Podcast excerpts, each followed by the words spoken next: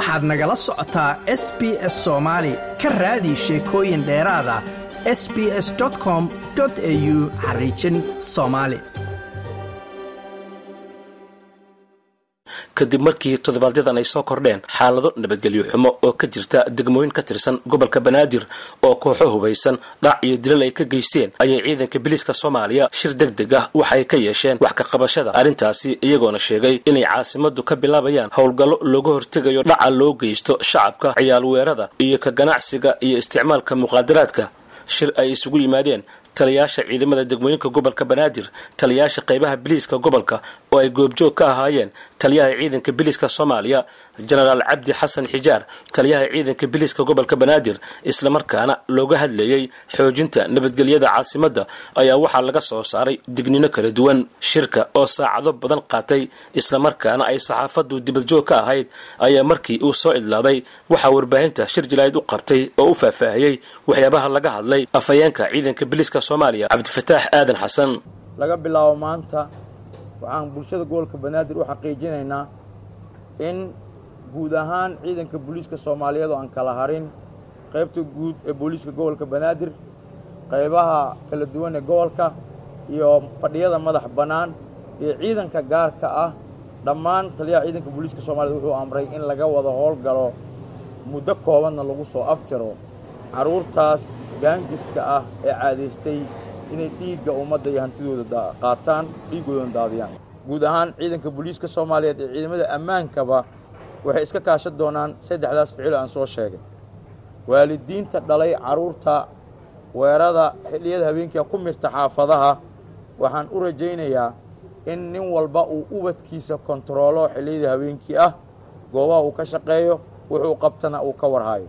Laga bilaabo maanta xilliyada habeenkii ahna waxaa bilaaban doona howlgalo lagula dagaalamaya dhammaan intaas aa soo sheegay oo ay maanta u fadhiyaan guud ahaan ciidanka booliiska soomaaliyeed oo hogaaminaya taliyaha ciidanka booliiska soomaliya taliyaha qaybta guud ee gobolka banaadir. Waxaan rabnaa bulshada soomaaliyeedaan hor taagannahay kana codsanaynaa inay la shaqeeyaan ciidanka ammaanka. Saldhigga kugu dhow wargeli askariga kugu dhow wargeli si tama dhammaan dhibaatooyinkaas looga badbaadiyo magaalada iyo goobta aan ku noolno afhayeenka ayaa sidoo kale xusay in inta badan dhibaatooyinka iyo dhaca shacabka loogu geysto mootooyinka nooca dhugdhugleyda islamarkaana ay hayaan mootooyin arrintaasi loo adeegsaday isagoona fariin u diray milkiilayaasha mootooyinkaasi oo uu ugu baaqay in ay marka hore hubiyaan qofka ay ka karaysanayaan mootooyinkoodii.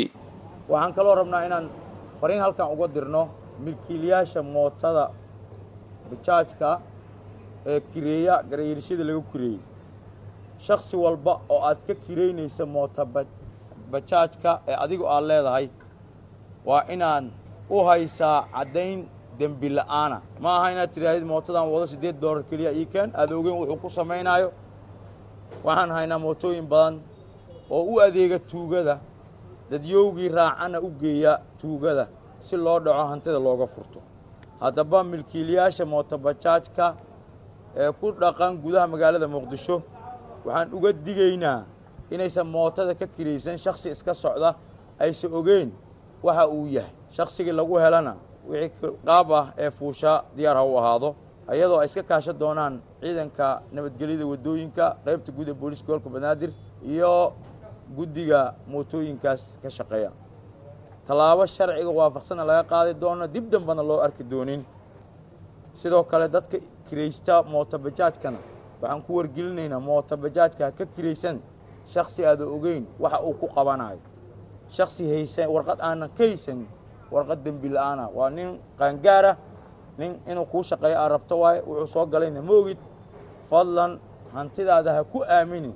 Shaksi u bareeraya inuu ummadda soomaaliyeed ku dhibaateeyo ku dhaco ku dilo afyeenka ciidanka biliiska ayaa ugu dambayntii waxa uu sheegay in noocyada kala duwan ee maandooriyaashu ay qayb ka geystaan nabadgelyo xumada ku soo kordhay caasimadda isagoona dignin u diray dadka ka ganacsada iyo kuwa isticmaala noocyada maandooriyaasha wuxuuna bulshada soomaaliyeed u ka codsaday inay la shaqeeyaan ciidanka biliiska oo ay wargeliyaan.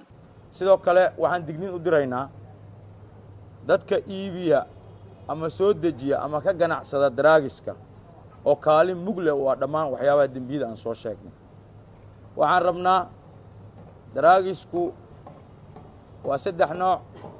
Nooc oo originaal ah oo warshada caalamiya lagu soo sameeyey oo si qarsoodiya gudaha dalka ku soo gala oo hadda ciidanka booliiska soomaaliyeed uu raadadkoodu haaya ilaa meeshay ka soo galaan ay ka yimaadaan. Iyo nooc lagu sameeyo gudaha dalka iyo nooc la beero.